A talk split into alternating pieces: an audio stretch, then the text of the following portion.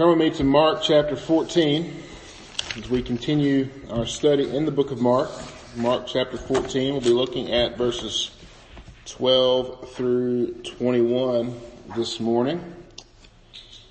Before we do so, let's go again to the Lord in prayer and ask that He would help us as we open His Word. Let's pray.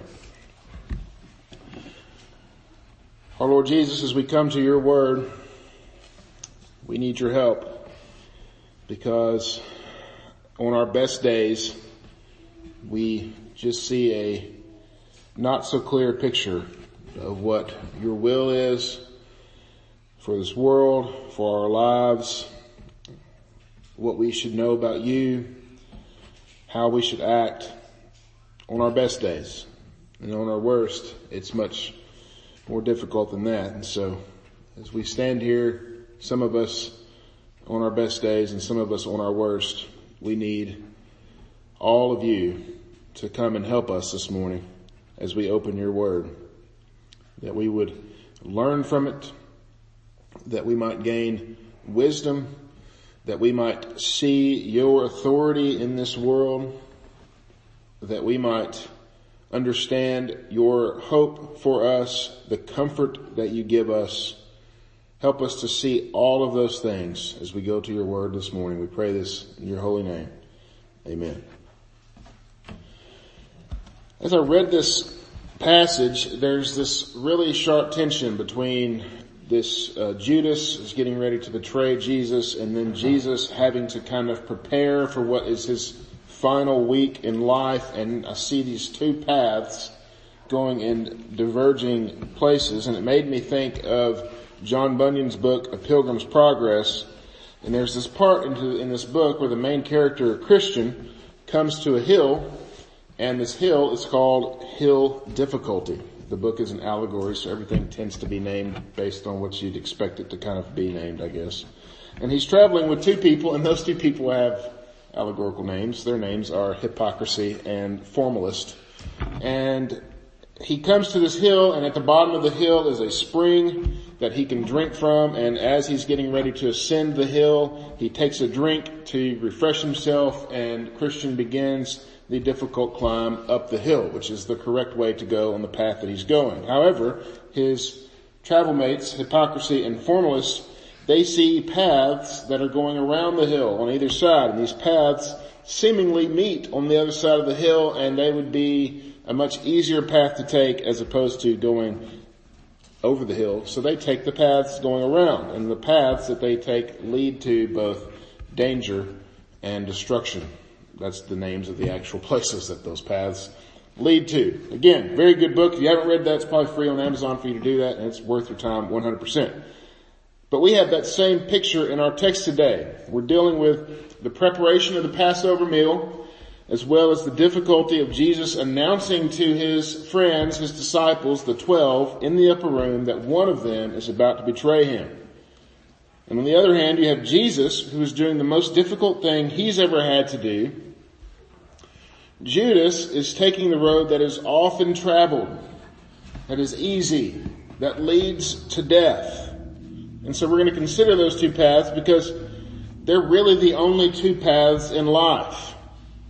Jesus talked about this elsewhere. as He talked about the narrow path and that leads to life and the wide path that leads to death and the path that's often traveled is the one that the wide path and the one that few go down is the narrow path. And this is a picture of our lives, even our, even our lives in Christ, because as Christians we must every day choose to keep the way of Christ and submit to His holy word in our lives. Absolutely. It would be easy for us to turn all of that off that we're in Christ, but we have to be vigilant in our pursuit of holiness and, his, and, and pursuit of sum, submitting to His Word. So as we consider this passage, I want to divide it into three points. The path of the Master, talking about Jesus, the path of the evil one, of course Judas, and then the path of the Christian for us.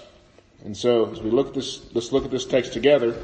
Mark chapter 14, starting at verse 12. Please stand with me in the honor of the reading of God's holy word.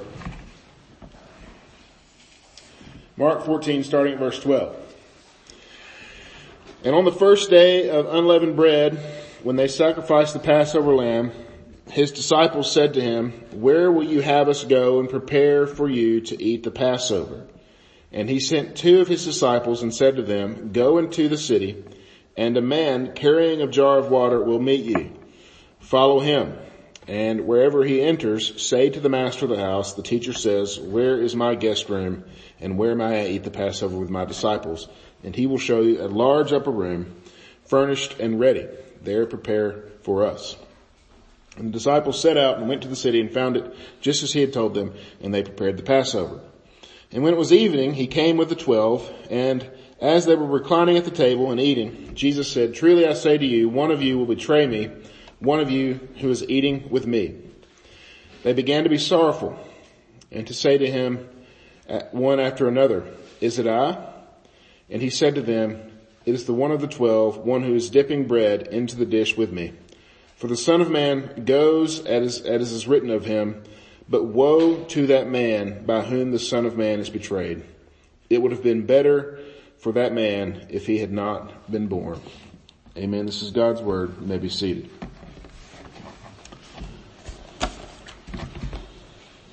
So, just remember our context, where we're at in this book and in this particular passage. This is Passover week in Jerusalem, and as they're going along, this we're going to get a more full look at what Passover means, particularly next week as they share the Passover and as Jesus institutes what we call the Lord's Supper. We're going to get a more full look of what the Passover looks like and what Christ is and who he means or what he means in that supper. But this week, we're just going to spend time right here as opposed to building all that other information, but the event that's happening right here. It's important for us to remember though, the significance of this Passover in the event or this Passover event in the life of a Jewish person. This was their most important holiday. You know, if you go back and read in the Exodus, you see why they celebrate this. It celebrates their deliverance from Egypt and God's faithfulness of keeping a covenant people for himself all throughout the ages. And in the midst of this Roman occupation, think about where Jerusalem is right then as these words are being written or the story they're being written about this sense is likely heightened, right? They're wanting deliverance again. The people are looking for God to deliver them from their enemies and bring them into this promised land, this ultimate place that God has promised for them, that they would be. Little did most of them know, some of them knew, obviously, some of them knew that it was Jesus, but God had come and He was living among them. And He plans to bring this ultimate redemptive act in the few, next few days and it's going to come to fruition and this Passover is the very beginning of this. So that brings us to the first point, the path of the master. Look, look with me again at verses 12 through 16. I'll kind of paraphrase what's going on here. It's the first day of the of unleavened bread and they sacrificed the Passover lamb. His disciples said to him, he says, where will you have us go and prepare to eat the Passover? And then Jesus describes this thing that they're going to be looking for, right? They're going to see a man who's carrying water and he's going to go into a house and they're supposed to go in there with him and they're going to say a certain thing and that this house is going to be ready for them. And then these two disciples are going to go and they're going to prepare the feast and everything's going to be ready. It's really interesting the way this reads. You know, go into a city and a man will be carrying a jar of water. He will meet you. It almost reminds me of like reading some or watching some sort of spy movie, you know, like the, the Bourne movies, you know, where Jason Bourne is kind of surveying the situation and he's looking at all these people and to you and I it just looks like a normal situation, but for him he, he sees all these things that we don't see and then all of a sudden some guy picks something up and maybe looks at his watch and then all of a sudden this whole action scene breaks out because all that meant something, right? Well there's this guy that's going to be carrying water. He's going to go into a house. And those kinds of things are lost on us today because we don't have people carrying water throughout town. And, you know, because we have running water in our houses, so it's a little bit different. But each day, someone had to go to the well and get water. And typically, that was the women that lived in the house. In fact, certain times a day, you could probably see every matriarch in the village at the well at certain times gathering water for their families, gathering water for cooking or whatever it was going to be used for. So notice what Jesus had them look for. A man carrying water. It would have been an abnormal thing to see for sure, a man carrying water. And this was probably all set up ahead of time. There's two ways to look at this, I guess. We can see this God kind of orchestrating these signs. Obviously he's doing that. And he's using the people as pawns. God is orchestrating these things. People involved here are just part of the plan. I kind of like that looking at it as if the man carrying water, the whoever owned the house that they go into were all part of this. They were probably Christ followers as well, and they were preparing a place for Jesus. This was probably an inn of some sort that had this large upper room as a guest room. Remember, Jesus had followers all over the place. As we get into the book of Acts in particular, you start to see this, right? There's, he has followers all over the place. And I'd like to think that this man carrying water was just kind of one of those. We don't know, but I think that's pretty cool to think that. So the disciples are asked to prepare the meal for the whole group. The Passover meal is upon them. And that's what we see in this next little section as they're eating the Passover meal together. And this might all seem really plain to us. Right? Because it's really just, it's kind of plain for us and normal because Jesus, it's normal for us to see Jesus submitting to the will of the Father, walking this path that was made for him, even though it was the most difficult thing any man had ever done or ever will do. The most difficult thing. Jesus left his throne on high. He became man, was born as a helpless baby, and now he is a willing participant in the plans that will lead to his betrayal, his death at the hands of one of his own friends. And Jesus is a willing participant in that. As we read through these last chapters, we're going to see more of this idea come to pass. More than any other time in the Gospels. Over and over, we read that Jesus is directly submitting to the decree of God concerning the redemption of his covenant people. Sometimes we even hear this coming out of the mouth of Jesus your will be done. Jesus was the Son of God, the second person of the Trinity. These were his plans too. Yet, he was also Jesus, Mary's son, a carpenter, a teacher, a friend to many. He was a man, and he had a very difficult road to walk. Turn with me to Hebrews chapter 4.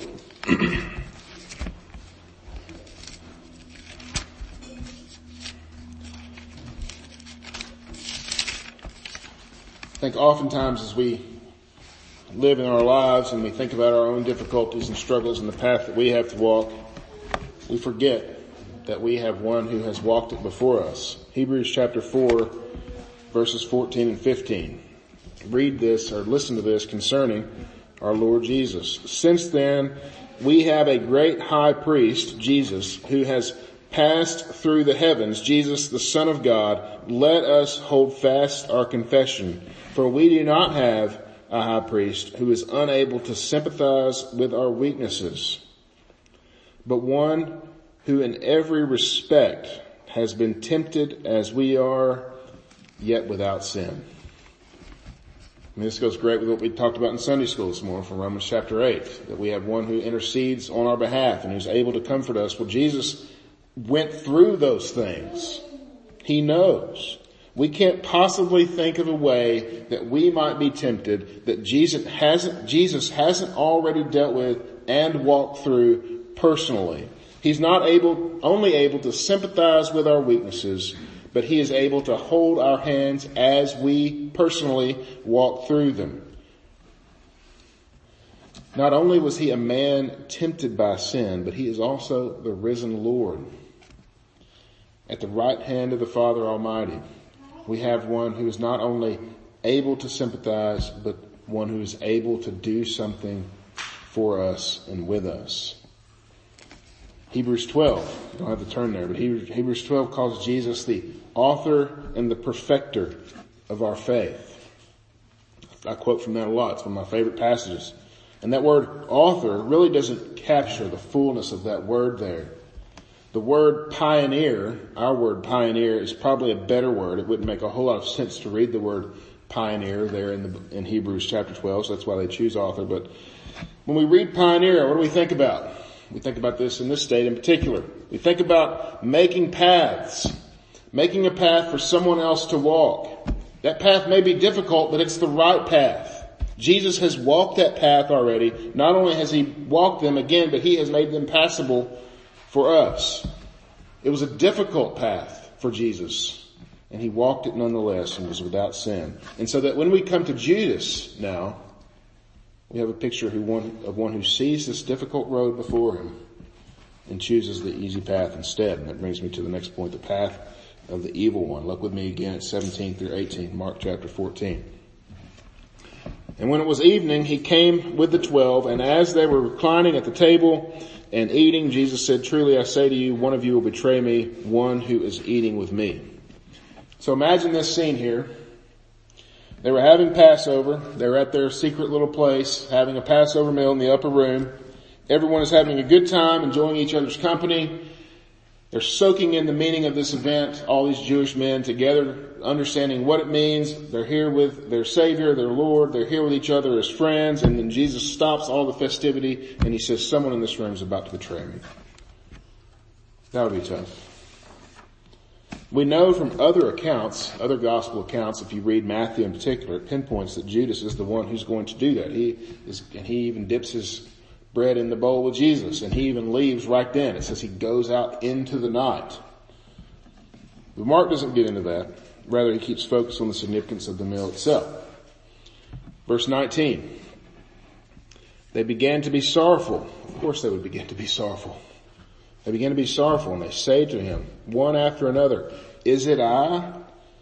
And we all know this scene. Either we've been a part of it or we've seen it happen to us. Some of us both.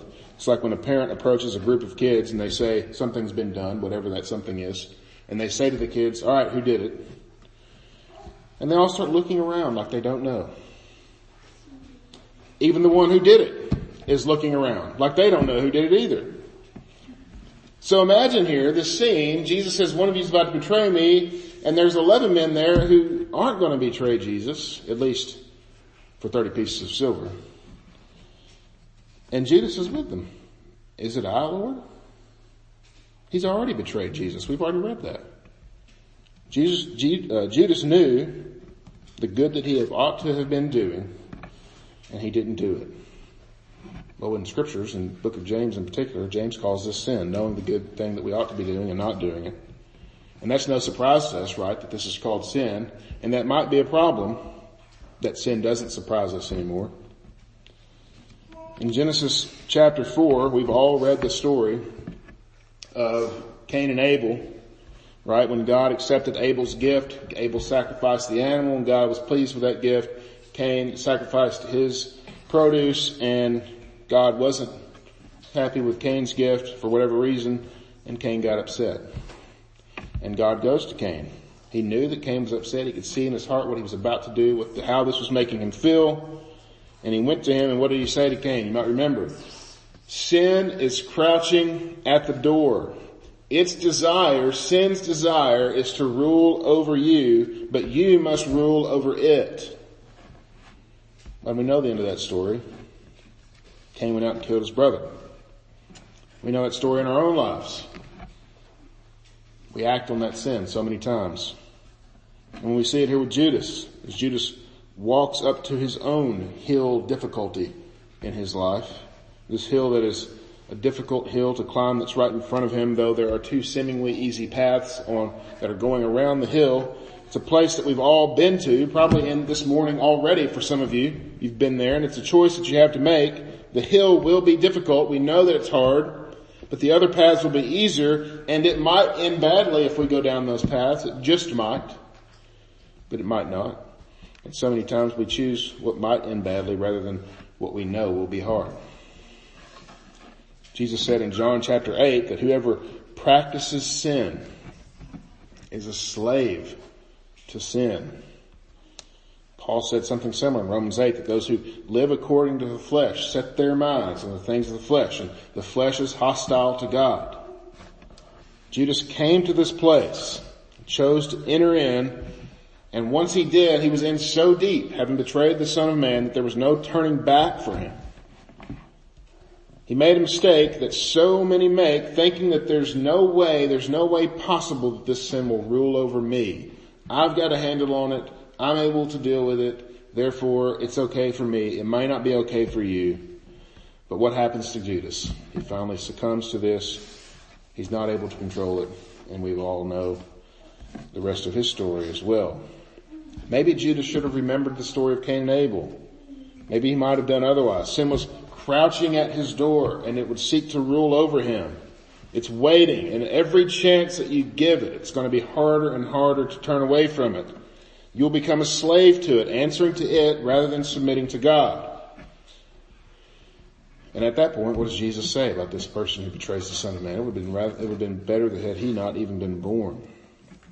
Taking the path of danger and destruction, going back to the Pilgrim's Progress, rather than taking the path of life. What about as Christians? How do we see this? We have to be careful because while sin is something that we has been defeated in Christ, absolutely, we must not give it power. We must not give it a chance to be near because if you give it an inch, it'll take a mile.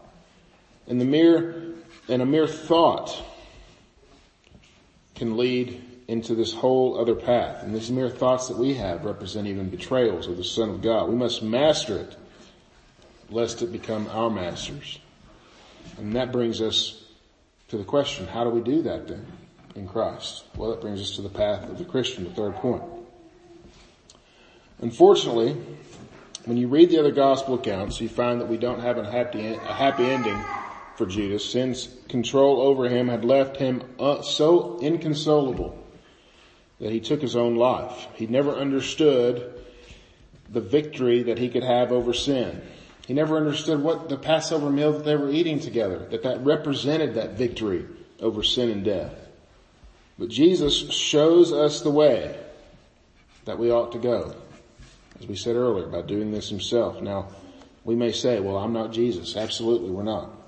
Exactly. We can't possibly be expected to be perfect, to deal with sin the way that he did, to overcome temptation the way that he did. But that's just it, brothers and sisters in Christ.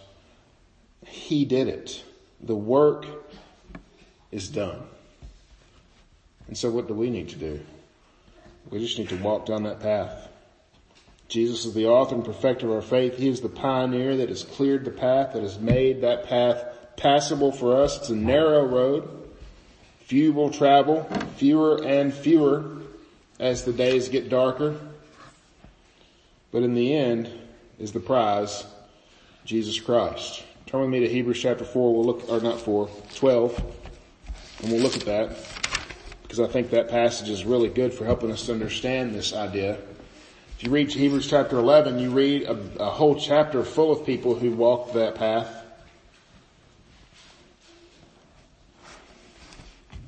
Hebrews 12, 1 through 4. And those people that walk that path, they're the ones that the writer of Hebrews calls this great cloud of witnesses. Therefore, since we are surrounded by such a great cloud of witnesses, let us also lay aside every weight and sin which clings so closely, and let us run with endurance the race that is set before us. Looking to Jesus, there he is, he's finished the race, looking to Jesus, the founder and the perfecter of our faith who for the joy that was set before him endured the cross, despising the shame, and is seated at the right hand of the throne of God. Consider him who endured from sinners such hostility against himself, so that you may not grow weary and faint-hearted. In your struggle against sin, you have not yet resisted to the point of shedding your blood. What is that telling us? As bad as we have it, we haven't yet had it that bad. Jesus has traveled that road. Now he waits for us. And his waiting is not passive. He's not waiting there twiddling his thumbs, just waiting for us to do our part as well.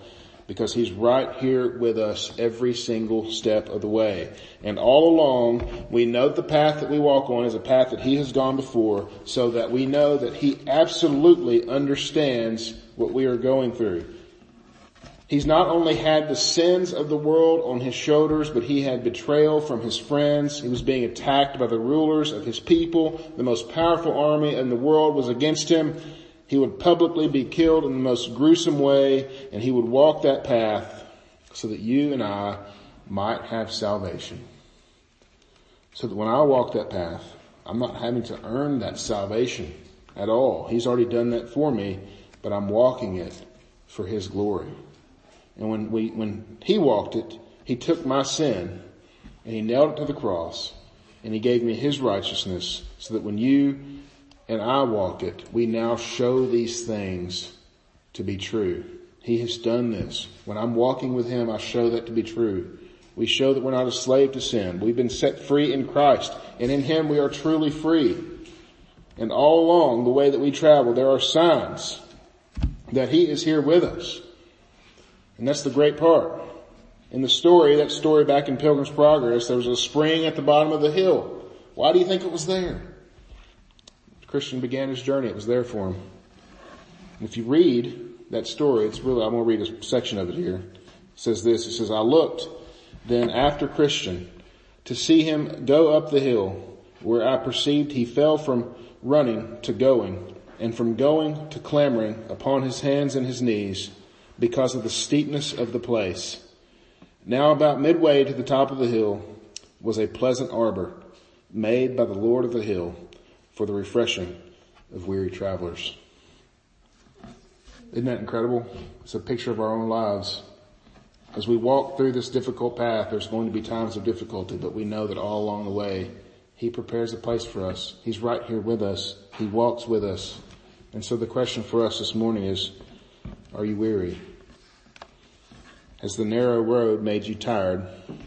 Are the difficulties of life weighing you down? They probably are if you're like me. We have a lot of hard things in our lives right now. We all share so many of them. Rather than take them on yourself, rest in Christ. He's already been there. Not only did he do it, but he did it well, and he did it well for you and for I, so that we wouldn't have to, so that we could rest. And so therefore rest in him. And if you're an unbeliever, have that rest too. Call out to him. And I'm sure you've seen over the past year that there's no comfort in anything else. There's no comfort in science. They don't even know what they're talking about half the time. There's no comfort in medicine.